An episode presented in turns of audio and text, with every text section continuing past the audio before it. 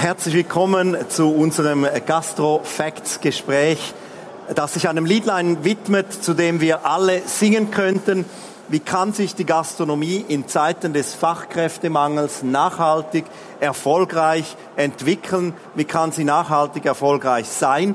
Es geht also um neue Wege, neue Ansätze, neue Formen, wie die Gastronomie auf dem Arbeitsmarkt eine attraktive Partnerin bleiben kann. Mein Name ist Andrin Willi. Schön, dass Sie da sind. Ich stelle Ihnen gerade unsere Gäste vor. Herzlich willkommen Jasmina Mujalo, PM Digital bei der Gerig Group, Raphael Winiger, Besitzer und Macher vom Teufelhof, wobei zur Winiger Gruppe eine Vielzahl von Betrieben gehört, unter anderem auch der Verein Malian und Claudio Lehmann, Gründer von future.com. Was das ist, besprechen wir gleich. Wir sind eine bunte Runde, darum vorab die Frage gerade an alle, äh, was ist euer Lösungsansatz? respektive eure Aufgabe, wenn es heißt, dass der Fachkräftemangel in der Gastronomie, in der Hotellerie ein unlösbares Problem sei. Raff. Äh, der Schlüssel ist die Ausbildung. Äh, du fragst nach dem Beitrag, den wir leisten. Ich denke, unsere Gruppe bildet aus, sehr breit aus. Äh, wir haben 25 Lernende im Betrieb, äh, bieten Praktikas an und nutzen auch das Potenzial, das da ist in der Gruppe und entwickeln das weiter, interne Weiterbildungen etc. Claudio? Ja, wir sind eine Jobplattform und unser Ziel ist es, dass wir die äh, Jobsuchenden und die Firmen möglichst schnell zusammenbringen. Und deshalb haben wir Future gegründet als Plattform, wo wirklich sich die Jobsuchenden, die Firmen auch austauschen können, wo man sich registrieren kann als Jobsuchende und dass dann möglichst schnell der Kontakt entsteht. Das ist so unser Beitrag. Wie sieht das bei euch aus? Ja, wir von der Gerig Group, äh, wir beliefern die Gastronomen. Wir haben diverse Geräte und ja, unser Ansatz ist, ihr kümmert euch um eure Kernkompetenz und wir liefern den Service. Und so sind wir auch ähm, ja, in dem digitalen Zeitalter, mussten wir auch nach neuen Wegen suchen und haben unser Produktportfolio erweitert mit digitalen ähm, Technologien, digitalen Produkten, die die Gastronomie unterstützt und auch dem Fachkräftemangel äh, entgegenwirken kann, indem es äh, eben Routinearbeiten äh, die digitalen Technologien ersetzen diese Routinearbeiten und machen auch den Job für zum Beispiel für das Servicepersonal attraktiver.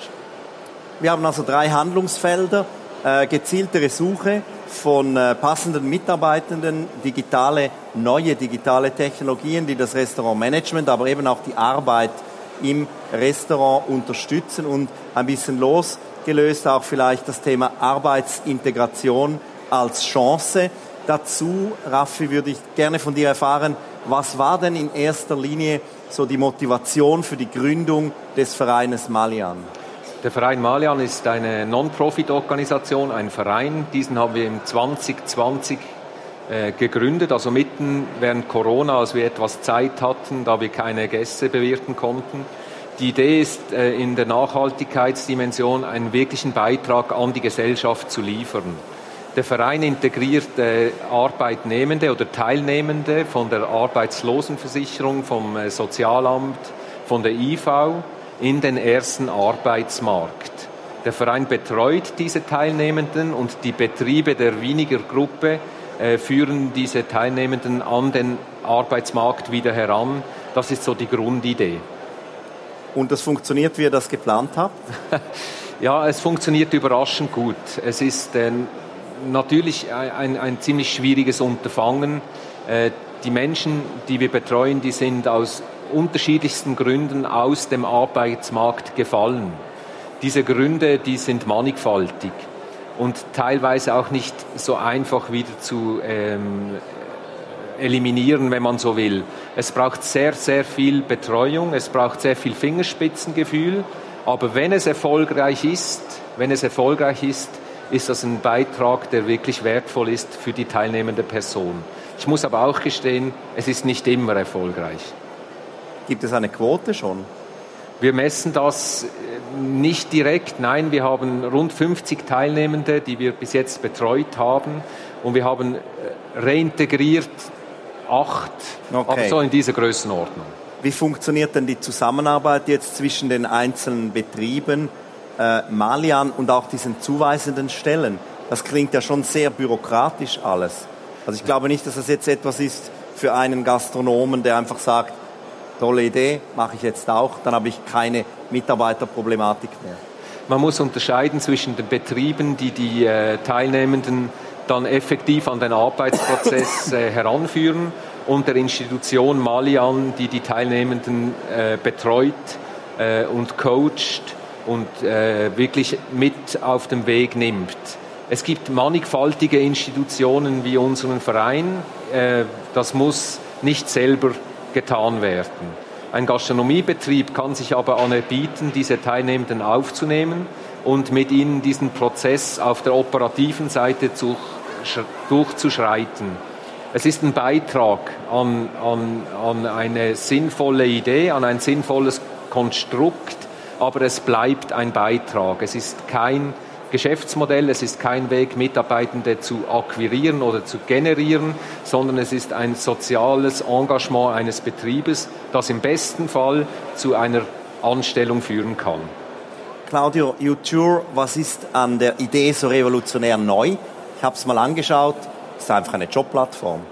Ja, es ist eine Jobplattform. Also wir haben vor zehn Jahren gegründet, oder? Und ich glaube, in den zehn Jahren ist viel passiert.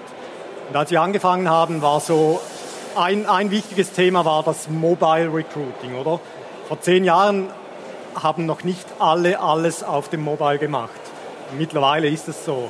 Ja. Und wir sind immer, wir sind von Anfang an mit einer App raus, dass du wirklich die Jobs immer dabei hast, dass du immer siehst, was passiert. Es gibt einen Jobstream, also du, du hast ein Profil, das du hinterlegst. Und basierend auf dem Profil siehst du Jobs, die auf dich zu matchen.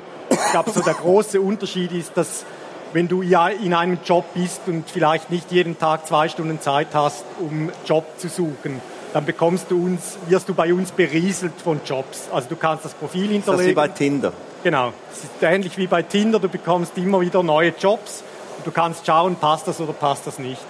Das ist mal so die eine Seite und die andere Seite für Firmen ist es einfach spannend, weil du eben auch direkt auf Leute zugehen kannst. Und ich glaube, revolutionär wäre, glaube ich, falsch. Es gibt auch andere Plattformen, die machen Ähnliches. Es gibt äh, die ganz großen äh, Plattformen wie LinkedIn oder so, die, die das auch machen. Aber ich glaube, bei uns ist noch speziell, wir sind in allen, in allen Bereichen tätig. Also bei uns hat es vom CFO, CEO, aber auch zum Schreiner, zum Maler oder in der Gastro sehr viele Leute. Ich glaube, diese Breite, die ist schon speziell. Und da sind wir sehr auch auf die Schweiz, auf die Regionen aus. Und ja, unser Ziel war es von Anfang an, wir wollen einfach die beiden Parteien schnell zusammenbringen für einen Erstkontakt. Ich glaube, da kommen wir vielleicht später auch dazu. Das ist so das Thema Nummer eins und auch in Gastro merken wir das. Es muss immer schnell gehen. Und deshalb glaube ich, sind wir da recht gut aufgestellt. Äh, Jasmina, viele Gastronominnen und Gastronomen sind sich ja vieler Tatsachen zwar durchaus bewusst, äh, dennoch stelle ich immer wieder ein bisschen fest, dass sich wenig verändert. Also man ist nicht bereit, gewisse konsequente Schritte halt zu gehen, die man gehen müsste. Was sollte man jetzt aber dringend überdenken, technologisch, um zukunftsfähig zu bleiben? Ja, ich glaube, das war so die Anfangsphase, ja, die Digitalität, diese Technologie, jene Technologie, ja, das ist nichts für mich, das wird nicht bleiben. Aber wir haben gesehen, oder die Technologie entwickelt sich rasant. Und es ist wichtig äh, für jeden, für jedes Unternehmen, also sicher mal den Markt zu beobachten, zu schauen, was gibt es für Technologien. Das heißt nicht, ich muss jede Technologie äh, bei mir einsetzen, aber es lohnt sich zu prüfen, welche Technologie ist für mich geeignet. Und da gibt es unzählige. Und ich glaube, das ist ein bisschen eben ähm, die Schwierigkeit, wirklich herauszufinden, was passt für mich. Aber eben solche Messen äh, sind dazu da, sich zu informieren, zu schauen. Und äh, ja, und man muss offen sein. Man muss wirklich offen sein. Die Technologien sind da und sie werden auch bleiben. Der Markt wird sich verändern und auch äh, das Verhalten von den Konsumenten. Wir sehen es auch von dem Ausland. Gewisse Länder sind da schon weiter. Ähm, die Menschen reisen, sind global und sie kommen zurück und sie erwarten das. Und darum ist es eben wichtig, ähm, also nicht dem Trend zu folgen, aber den Markt zu beobachten und die Technologien wirklich ähm, anzuschauen und zu prüfen, welche ist jetzt wirklich für mich geeignet. Aber das gibt halt sehr, sehr viel. Also man muss sich schon auch durch diesen Dschungel äh, hindurch bewegen können, glaube ich, oder? Ja, ja, ich glaube, eben darum ist es auch wichtig, so äh, auch die Konkurrenz zu beobachten. Wir haben auch Gastronomen, die sehr innovativ sind, die ersten sind, die solche Technologien äh, testen. Ähm, und eben die einen Technologien werden verschwinden, aber ähm, eben die Innovatoren testen diese Technologien und entwickeln sie auch weiter. Es ist ein lebendiger Prozess. Ähm, und eben, es ist wichtig, auch als kleiner Gastronom, man kann man, äh, man anfangen, man kann eine Technologie testen. Es heißt ja nicht, äh, dass man sie dann wirklich einsetzen muss. Ähm, wir zum Beispiel von der Gerig Group haben jetzt auch an dieser Messe, wir lassen diese Produkte live testen, live ausprobieren. Und das bietet einem die Sicherheit, ist das wirklich für mich oder ist es nichts für mich?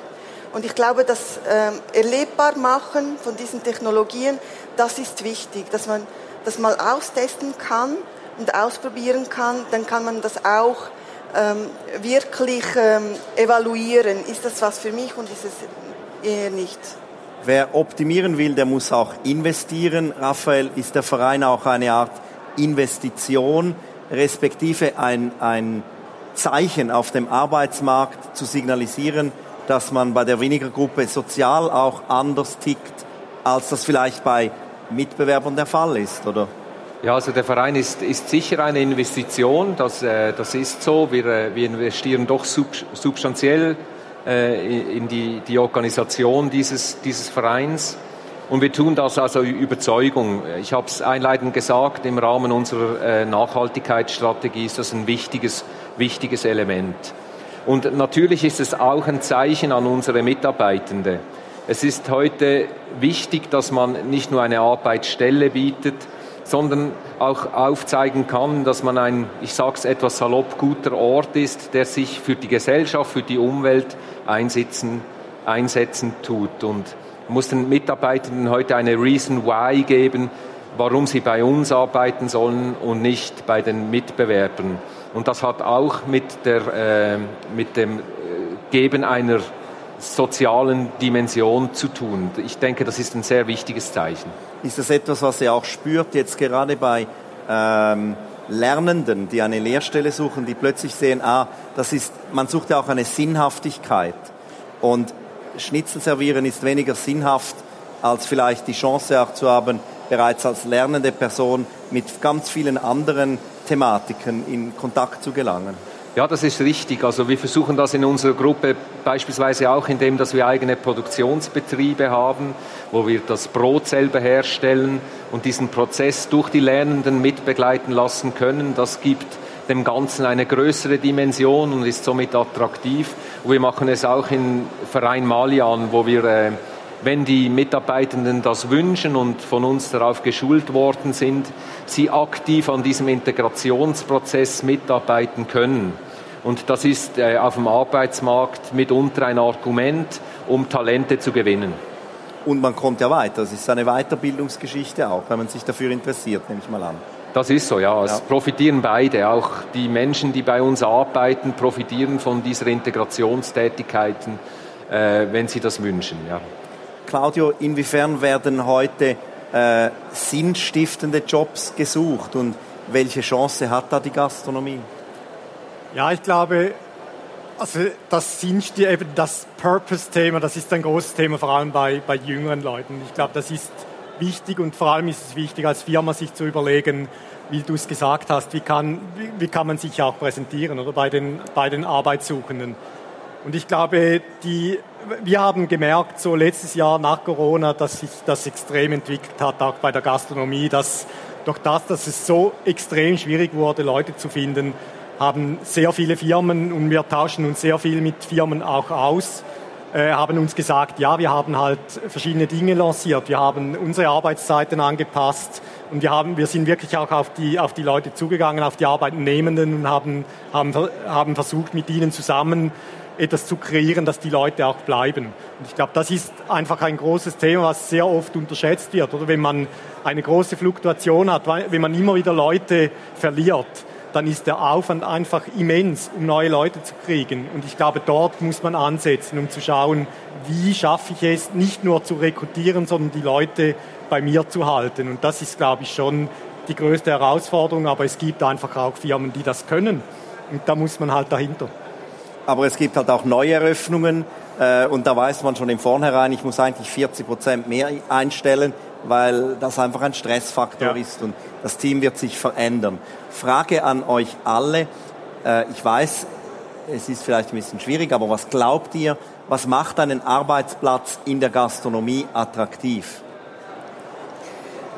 Ja, also ich glaube, der Arbeitsplatz muss auch, also vor allem für die jungen Leute, also jetzt von unserer Sicht her auch ähm, eben mit dem digitalen Zeitalter gehen in dieser ähm, Hinsicht auch den Arbeitsplatz attraktiver machen, die Tools, äh, mit denen gearbeitet wird, entsprechend zur Verfügung stellen, ähm, weil eben die jungen Leute, die wachsen äh, mit diesen Tools auf, sind es sich gewöhnt. Was heißt das konkret? Welche Tools?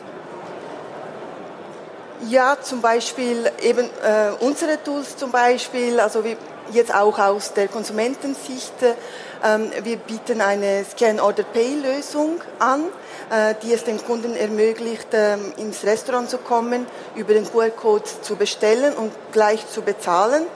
Für das Servicepersonal hingegen erspart es diese Routinearbeiten, diese mühsamen Arbeiten äh, noch aufzuschreiben, noch am Schluss zusammenzuzählen.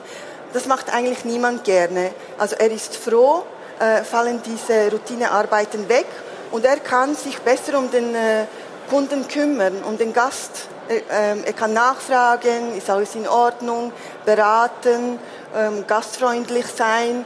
Und das macht dann wiederum mehr Spaß, oder? Wie siehst du das, Claudia? Ja, ich finde halt äh, Essen, Trinken ein Grundbedürfnis der Menschen und ich finde, irgendwo in diesem Bereich zu arbeiten, finde ich halt sehr spannend, weil es wirklich ein Grundbedürfnis abdeckt. Und das andere, was ich spannend finde in, in Gastro, ist so die Dynamik. Oder es, es, es gibt immer wieder neue Trends, es läuft sehr viel. Das gibt auch immer eine andere Seite der Medaille, dass es unter Umständen wahrscheinlich sehr stressig sein kann, aber die Dynamik, die finde ich sehr spannend. Trotzdem fehlen halt einfach sehr viele äh, äh, ja, Fachkräfte oder gibt auch Leute, die sagen, Kräfte fehlen. Was macht einen Arbeitsplatz attraktiv in der Gastronomie, Raff? Ja, per se ist die Branche eine großartige Branche, die enorm viele Möglichkeiten bieten. Sie wird schlecht geredet von der Presse, sie wird schlecht geredet von den Eltern, die ihre Kinder nicht in die Ausbildung schicken wollen und das ärgert mich maßlos. Im Kern ist es eine tolle Branche. Ein attraktiver Arbeitsplatz hat verschiedene Komponenten. Ich finde, die Sinnhaftigkeit ist wichtig. Warum arbeitet man dort und für wen? Es ist, hat viel mit Wahrnehmen der Persönlichkeit zu tun. Also man muss das Gegenüber kennen, schätzen, wertschätzen, entwickeln, kritisieren, mit den Menschen arbeiten.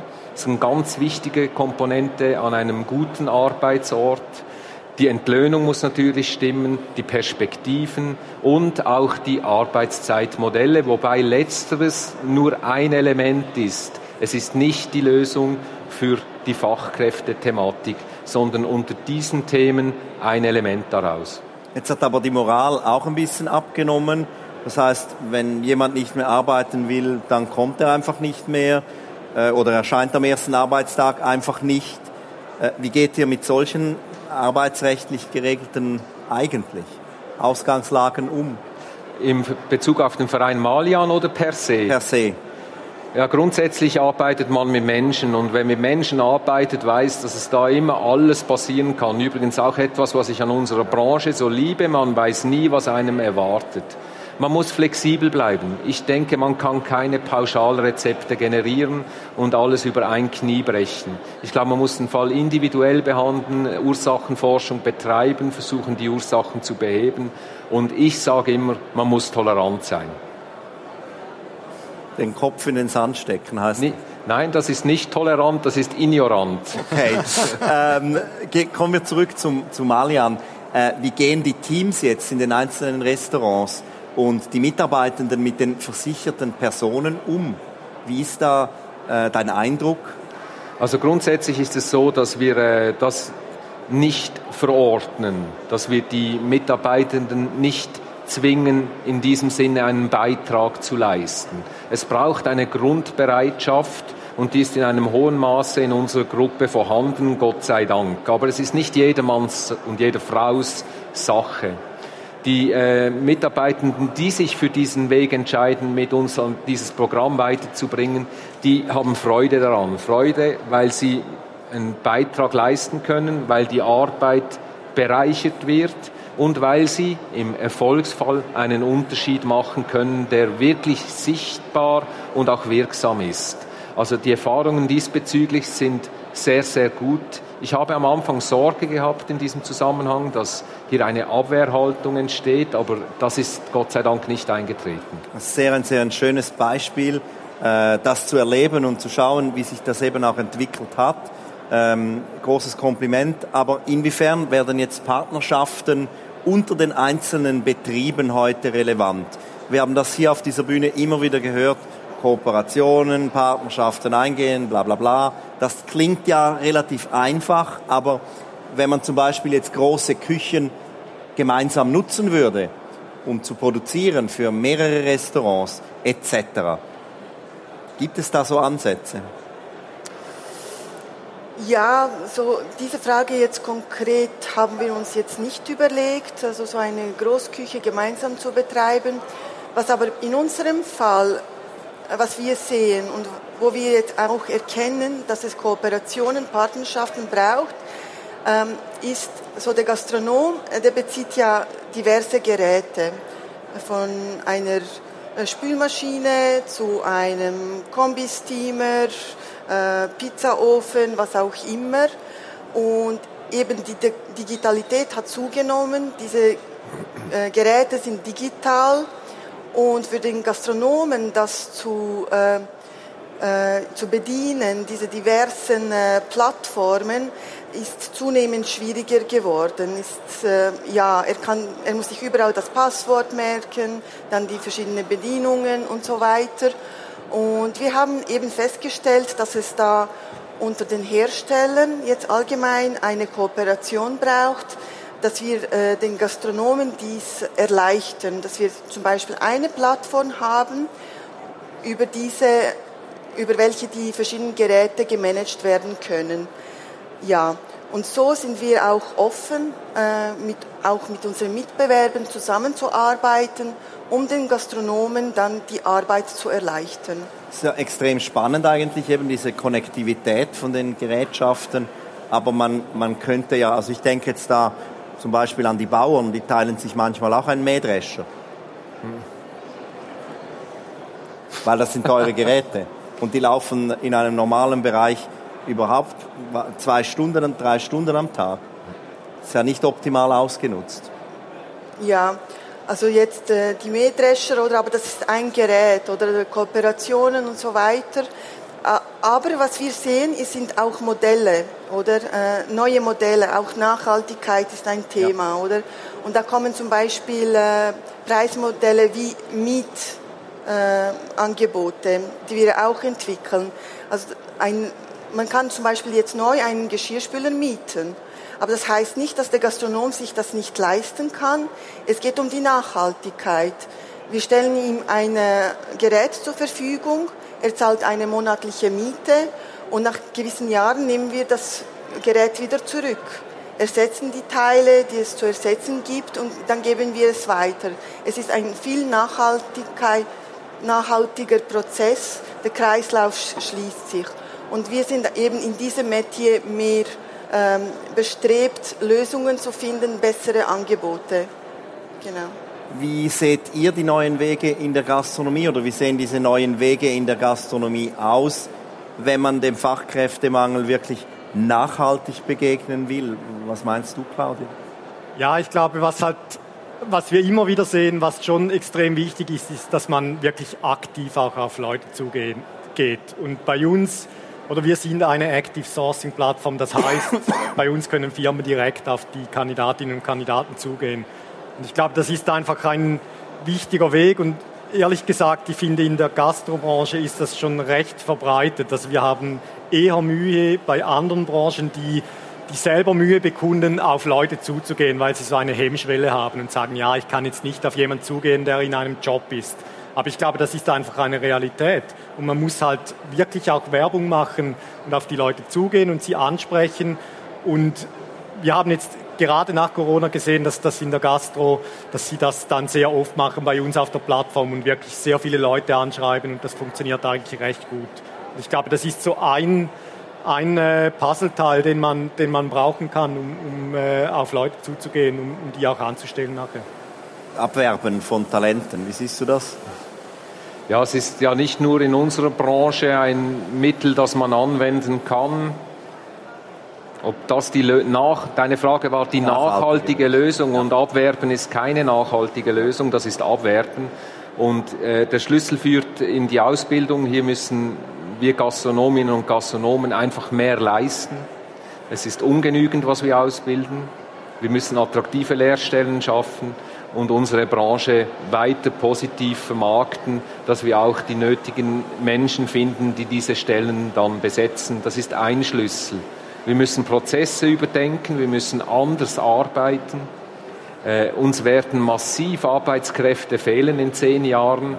Ähm, ich sehe da kein Weg, welchen wir über die Ausbildung schließen können. Das heißt, es braucht ein prozessorientiertes Denken und wir müssen ähm, Menschen, die, die aus unterschiedlichen Hintergrund vielleicht die Fähigkeiten nicht haben, für die Gastronomie begeistern und gewinnen, dass sie diese Lücken schließen können. Es braucht also relativ viel, da gibt es sehr viel zu tun. Auch intern gäbe es viel zu tun, wie man eigentlich Leute in der Küche oder für die Küche ausbilden könnte. Auch da gibt es Innovationen.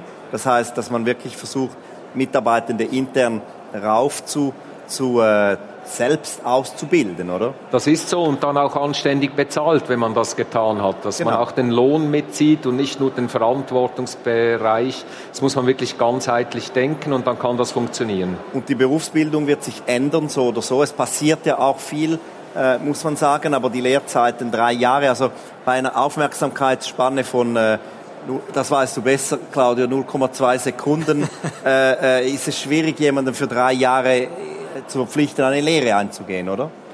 Ja, es ist so. Also wenn ich die Lehrlings, die Lernendenzahlen anschaue, äh, beispielsweise des Kochberufs im Kanton Basel-Land und Basel-Stadt, äh, da, da schrillen alle Alarmglocken. Da wird nichts mehr ausgebildet. Das ist wirklich erschreckend. Und die Aufmerksamkeitsspanne der jungen Leute, die, ich sehe das nicht so negativ. Ich glaube, viele Menschen sind nach wie vor leistungswillig und fähig, eine dreijährige Ausbildung anzupacken. Es muss uns einfach gelingen, diese Menschen zu begeistern für diese tolle Branche, für diesen wunderschönen Beruf Koch und der Rahmen so gestalten, dass es eben attraktiv ist. Ein Teil davon ist die Digitalisierung. Du hast es vorhin gesagt. Äh, das können Tools sein, weil, weil man damit einfach sehr einfach und sehr gut auch umgehen kann. Oder neue Generationen, jüngere Menschen können viel einfacher und intuitiver mit diesem äh, Thema umgehen. Ähm, viele haben aber vielleicht auch ein bisschen Respekt vor äh, diesen Digitalisierungen. Äh, welche Teile in dem Großen und Ganzen Digitalen kommen jetzt spezifisch äh, der Mitarbeiterproblematik entgegen? Was könnte konkret wirklich helfen? Ja, eben diese Tools, die helfen einerseits ähm, bei Fachkräftemangel, wenn man wenige Personal zur Verfügung hat, helfen sie, ähm, gewisse Arbeitsschritte äh, zu reduzieren, wie zum Beispiel den administrativen Aufwand, ähm, eben Routinearbeiten, die niemand gerne macht, äh, Die Geräte werden immer leistungsfähiger, äh, die Produkte werden schneller hergestellt, ähm, man kann die Betriebszeiten ähm, äh, überwachen, man kann seine Geräte besser, effizienter einsetzen, ähm, man kann sehen, wo die Überlastung ist und entsprechend dann auch Personal entsprechend einplanen. Äh, das sind so diverse Möglichkeiten, wo digitale Tools da helfen können wo eben Personalmangel ist. Das ist mal das eine. Das andere ist eben wie schon vorhin erwähnt, dass diese, diese Tools auch eben die jüngere Generation ansprechen. Sie arbeiten gerne.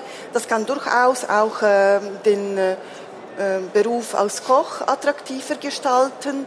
Äh, er kann sich mehr um die Kreativität kümmern, hat mehr Zeit und äh, diese Tools entsprechend reduzieren ihm eben die, die redundanten Aufgaben. Also ich sehe das in verschiedenen Bereichen und dann eben auch ähm, gewisse Prozesse. Also es gibt auch nicht nur unsere Tools, aber auch andere Tools, äh, äh die Planungsarbeiten und so weiter. Ähm, ja, wo man sie entsprechend einsetzen kann. Trotzdem, ein Koch kann jetzt nicht im Homeoffice arbeiten. Soweit ich informiert bin, ist diese Lösung noch nicht erfunden, ja. Vielleicht kommt es noch, man weiß es nicht. Man weiß es nicht. Wahrscheinlich nein. nicht, oder? Also Was? es, es schlägt kein Geist weg. Äh, die Gastronomie lebt auch von der Energie, die man im Team zusammen hat, für Gäste kochen zu dürfen, vor Ort sein zu dürfen. Welche von diesen Technologien, von diesen Tools nutzt ihr jetzt konkret? Also wir sind da sehr konservativ aufgestellt oder rück, rück, äh, wir haben Rückstand in der Technologisierung. Es hat auch mit der Art Gastronomie zu tun, die wir betreiben. Ähm, du hast vorhin die Gemeinschaftsküche erwähnt. Ja. Äh, unsere Köchinnen und Köche legen eben genau Wert darauf, dass sie alles selber produzieren können. Sie sehen das als Bestandteil ihres Jobs und äh, sie würden sich nie eine Soße vorproduzieren lassen. Also wenn Herr Bader eine Soße vorproduziert, dann ist die gut, oder? Dann wäre sie auch gut in einem anderen Restaurant. Ja, aber es nimmt dem Koch in einem anderen Restaurant oder der Köchin äh, die Möglichkeit, seine Personalität in seine eigene Soße zu legen. Und das ist langfristig nicht motivationsfördernd, Absolut. bin ich der Überzeugung. Ja, der Herr Bader soll die Person, das ist unser Küchenchef, soll die Person im anderen Restaurant befähigen, das selbst zu tun. Das ist zumindest unser Ansatz. Also eben Weitergeben von, äh, von Know-how und über das eine Restaurant hinaus. Claudio, was ist ein Perfect Match zwischen Arbeitnehmer und Arbeitgeber und äh, kann eure KI bereits voraussagen, wann der nächste Kandidat oder Kandidatin dann beim Raffi schon gesucht wird? Nein, das kann sie nicht. Ehrlich gesagt, wir haben das Thema KI haben wir jetzt seit diesem Jahr sind wir das am Verfolgen, weil es spannend ist für uns. Ähm, wir haben vorhin schnell diskutiert, das ist irgendwie sehr schnell gegangen. Äh, vor zwei Jahren äh, hat man noch nicht viel gehört von ChatGPT. Heute ist das in aller Munde. Und wir haben uns überlegt, ja, was sind denn so äh, Dinge, die spannend sein könnten für einerseits für die Firmen, aber auch für die Kandidatinnen und Kandidaten. Und wir haben so gemerkt, dass wir haben sehr viele KMU-Kunden und das sind sehr oft Kunden, die haben keine eigene Personalabteilung oder die, die machen halt das neben, nebenbei noch und die haben dann zum Beispiel Mühe, wenn sie ein Inserat schreiben müssen, oder? Es ist gar nicht so einfach, wie schreibe ich ein spannendes Inserat. Und bei uns kann man jetzt das mal so einen Entwurf schreiben lassen mit ganz wenigen Eckpunkten oder man kann sich zum Beispiel Interviewfragen äh, zusammenstellen lassen für eine Stelle oder als Kandidatin kann ich zum Beispiel mir ein Motivationsschreiben erstellen lassen auf Knopfdruck für ein Inserat mit meinem Profil. Und ich finde das schon spannend. Das ist halt für Leute, die zum Beispiel nicht sehr gerne schreiben oder es auch einfach nie, nicht so oft machen, finde ich das spannend, um solche Dinge einzusetzen, die einem helfen. Aber ich finde, man muss auch immer sehr vorsichtig sein, dass es nicht, es nimmt einem nicht einfach alles ab, aber es ist etwas, was, was ich glaube, wird uns ziemlich beschäftigen in den nächsten Jahren. Wenn ich sehe, was alles gemacht werden kann, und ich glaube, es ist spannend für alle, das mal auszuprobieren. Und da muss man halt auch oder es ist zum Teil dann sehr technisch und man muss versuchen, das so zu bringen, dass man per Knopfdruck etwas machen kann. Ich glaube, das, das ist schon etwas, was, äh, was helfen kann, auch Leuten, die andere Kernkompetenzen haben, als jetzt zu rekrutieren, ihnen da zu helfen. Das ist so das, was wir mit KI tun wollen. Finde ich ein sehr spannender Ansatz. Wie, wie reagierst denn du, wenn äh, plötzlich nur noch KI-generierte Lebensläufe und fantastische Bewerbungsschreiben bei dir eintrudeln? Ja, also ich finde auch, die, die KI hat enormes Potenzial. Ich nutze das selber auch sehr gerne. Es ist wirklich hilfreich, wenn man sich äh, damit äh, auseinandersetzt. Und äh, am Ende des Tages äh, ist das persönliche Gespräch jetzt bei einem Kandidaten oder bei einer Kandidatin immer noch das, was den Job äh, dann bringt oder nicht. Äh, von dem kommen wir nicht weg. Und ich setze die Hoffnung, dass, dass die KI unserer Branche doch auch einen Beitrag leisten kann ähm, weniger im Kochen, aber vielleicht in der ganzen Administration, da sehe ich großes Potenzial. Und wenn das so kommt, wie die Propheten sagen, dann werden ja ganz, ganz viele Branchen keine Arbeit mehr haben. Die ganzen PR-Abteilungen und äh, vielleicht sind ja das potenzielle Gastronominnen und Gastronomen und wir können unseren Fachkräftemangel etwas reduzieren. Also es gibt so einen Jobfuturomaten, äh, die Homepage heißt auch Jobfuturomat. Da kann man mal eintippen und schauen, zu wie viel Prozent der Beruf, äh, den man hat, derzeit bereits automatisierbar ist. Der Kochberuf ist zu 40 Prozent automatisierbar bereits. Das ist ja extrem viel. Äh, wie sieht es jetzt aus? Mit welchen Tools sucht ihr Mitarbeitende? Also über eine, über eine Plattform, die wir, äh, die wir äh, per Abo lösen. Ich nenne jetzt den Namen nicht.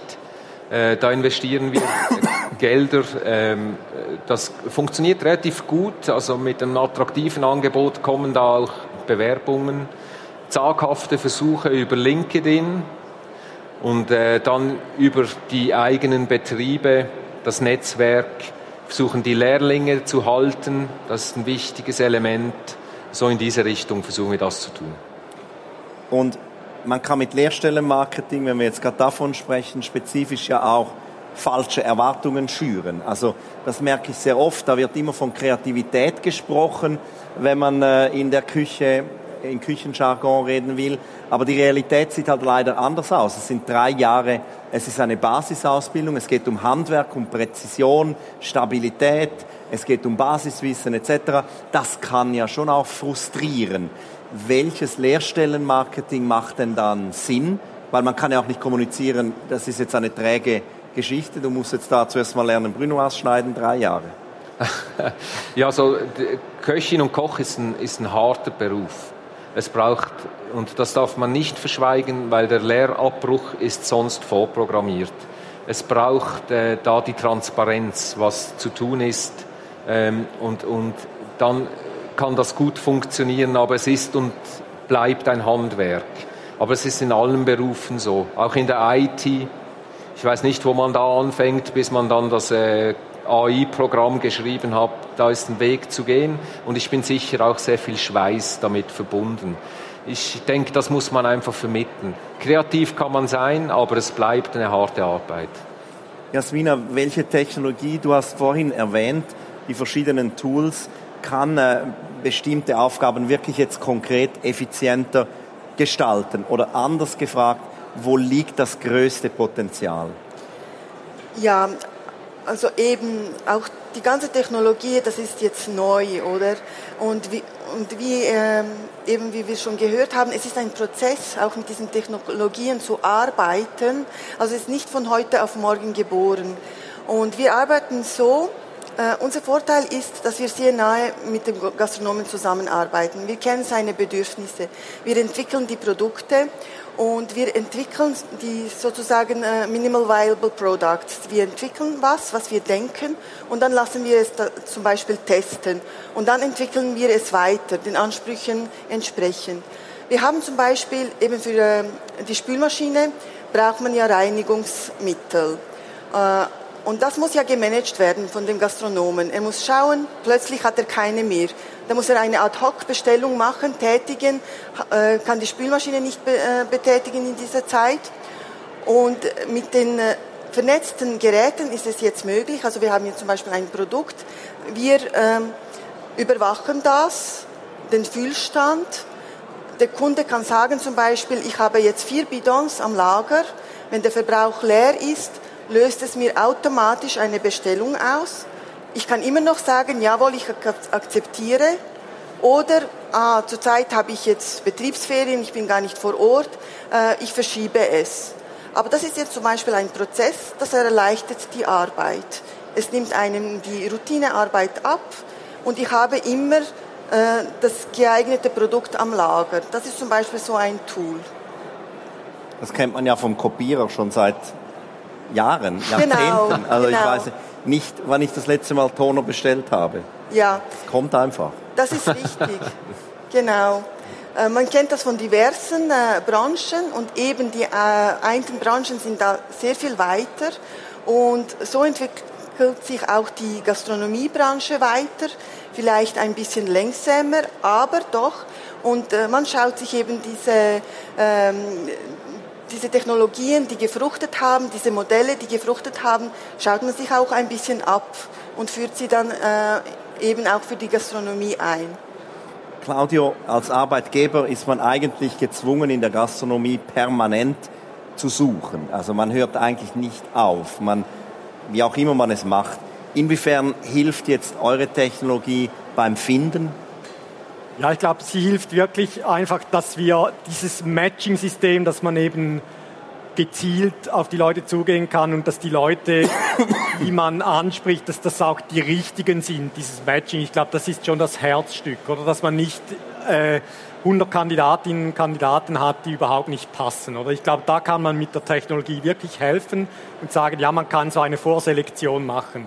Aber wie Raphael auch gesagt hat, das Wichtigste nachher ist, dass man mit den Leuten spricht und ich glaube dort, was wir halt schon oft sehen, und ich finde, die Technologie ist ja nur so ein, äh, ein Neudeutsch, ein Enabler. Aber was dahinter ist, ist der Prozess der Rekrutierung. Und ich, ich lege halt den Firmen schon ans Herz, diesen Prozess ernst zu nehmen. Was wir sehr oft sehen, ist, man, ein, ein Kandidat bewirbt sich und dann passiert mal zwei Monate nichts. Ja. Und ich finde halt, solche Dinge sind, sind schon recht krass. Und nachher sagt man, man hat Fachkräftemangel. Und ich glaube, das funktioniert einfach nicht. Oder man kann nicht den Prozess nicht ernst nehmen und nachher schreien, es ist Fachkräftemangel, sondern man muss wirklich, wenn sich jemand bewirbt, dann nimmt man auch Stellung, dann sagt man ab oder man sagt zu. Und ich glaube, dieser Prozess, der muss einfach sauber gespielt werden, weil sonst als Arbeitgeber ist man sehr schnell unattraktiv, wenn man einfach nichts hören lässt oder eine automatisierte E-Mail bekommt. Und ich glaube, dort ist sehr viel Potenzial und das hat einfach nicht sehr viel mit Technologie zu tun sondern das ist recht basic, oder? Ist die Technologie wirklich so weit, wie sie denkt zu sein? Also das interessiert mich, weil ähm, man kann ja sagen, okay, die Bewerbung läuft komplett digital, alle äh, Daten, die reinkommen, werden gescannt und dann wird schon mal die Hälfte rausgesiebt, weil irgendein Kriterium, zum Beispiel muss man angeben, wie viel Lohn das man will mhm. und ich will tendenziell immer mehr Lohn, wäre aber auch bereit zu diskutieren, aber das ist ein Kriterium, das haut mich dann schon von Anfang an raus. Das heißt, wenn ich mich auf solche Dinge bewerbe, muss ich mich komplett anders bewerben. Ich damit ich überhaupt diese technologische Hürde überspringe. Ist das nicht ein bisschen ärgerlich und zäumt das Pferd wieder beim Schwanz auf? Ja, ich finde das auch heikel, oder wenn man so von Anfang an alles so abdecken will und am Schluss kommt nur der perfekte Kandidat raus. Aber das ist nicht nur ein Technologiethema, sondern sehr oft passiert das auch in, in HR-Abteilungen, zum Beispiel Branchen, äh, wenn man Branchen wechseln will, oder? Das ist so ein großes Thema. Ja. Extrem schwierig und sehr viele Firmen tun sich sehr schwer und die machen dann auch äh, Kreuzchen, oder? Diese Branche hat er gemacht, hat er nicht gemacht, fliegt raus. Und ich glaube, das ist nicht nur Technologie, das ist auch so Offenheit, oder? Dass man sagt, hey, man ist auch offen und man kann auch mal vielleicht jemanden einladen, der nicht perfekt passt, aber es kann dann am Schluss eben doch passen.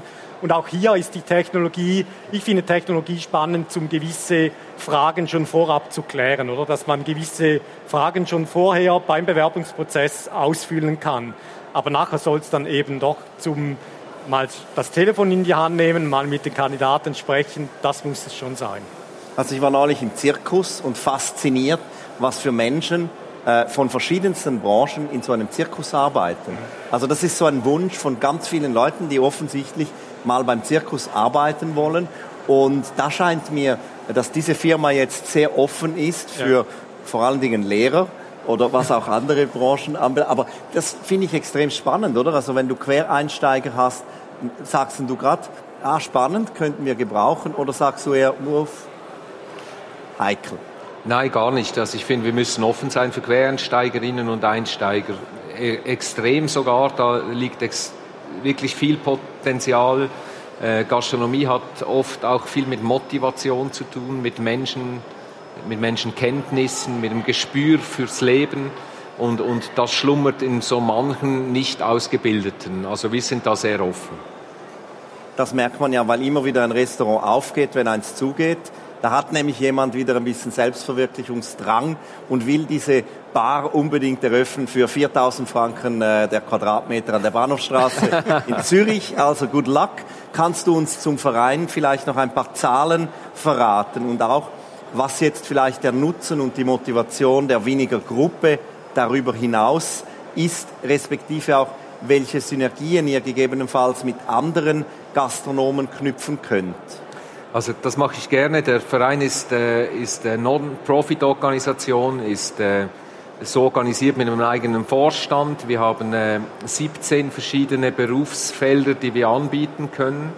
Wir betreuen äh, rund 50 Teilnehmende, ähm, die dieses Programm durchlaufen. Wir bilden, äh, bieten Progresso-Kurse an, genau für Quereinsteiger in die Gastronomie zusammen mit der Gastroformation an. Wir beschäftigen rund 35 Mitarbeitenden, Mitarbeitende, äh, betreiben äh, Mensen äh, in, in Schulen, um weitere Einsatzmöglichkeiten für die Teilnehmenden zu bieten. Das ist so der Kontext und ist äh, für uns ein wichtiger Bestandteil äh, eines glaubhaften und, und, und eben nachhaltigen Wirtschaften. Ich habe noch viele Fragen, aber vielleicht gibt es im Publikum ja auch noch Fragen, die sich jetzt äh, aufdrängen. Etwas, das wir vergessen haben. Weil wir können ja auch nicht alles besprechen in 40 Minuten und das Problem gerade lösen. Wahrscheinlich nicht. Ja, bitte. In zehn Jahren wird sich das stark verändern, haben Sie gesagt. Äh, ist das aus rein demo demografischen Gründen? Äh, das kennen wir ja auch, das Problem. Aber in der Gastronomie sind ja tendenziell eher jüngere Leute äh, als ältere. Oder was hat das sonst für Gründe, warum sich das in zehn Jahren so massiv ändert? Also gemäß meiner Kenntnis äh, werden in den nächsten zehn Jahren äh, eine Vielzahl von, von äh, in unserer Branche tätigen Fachkräfte äh, pensioniert werden. Und da nützen uns die jungen Leute, die sich jetzt so in der Branche tummeln, noch nicht als Lösung des Problems, weil die Anzahl der Pensionierten zu hoch ist. Und da tut sich eine Lücke auf. Und diese Lücke, die macht mir Sorgen. Ja, dann müssen wir halt, wie Berse sagt, einfach länger arbeiten. Punkt. Ja, das kann ein Beitrag sein. Aber das geht lange, bis wir länger arbeiten. ja, bitte.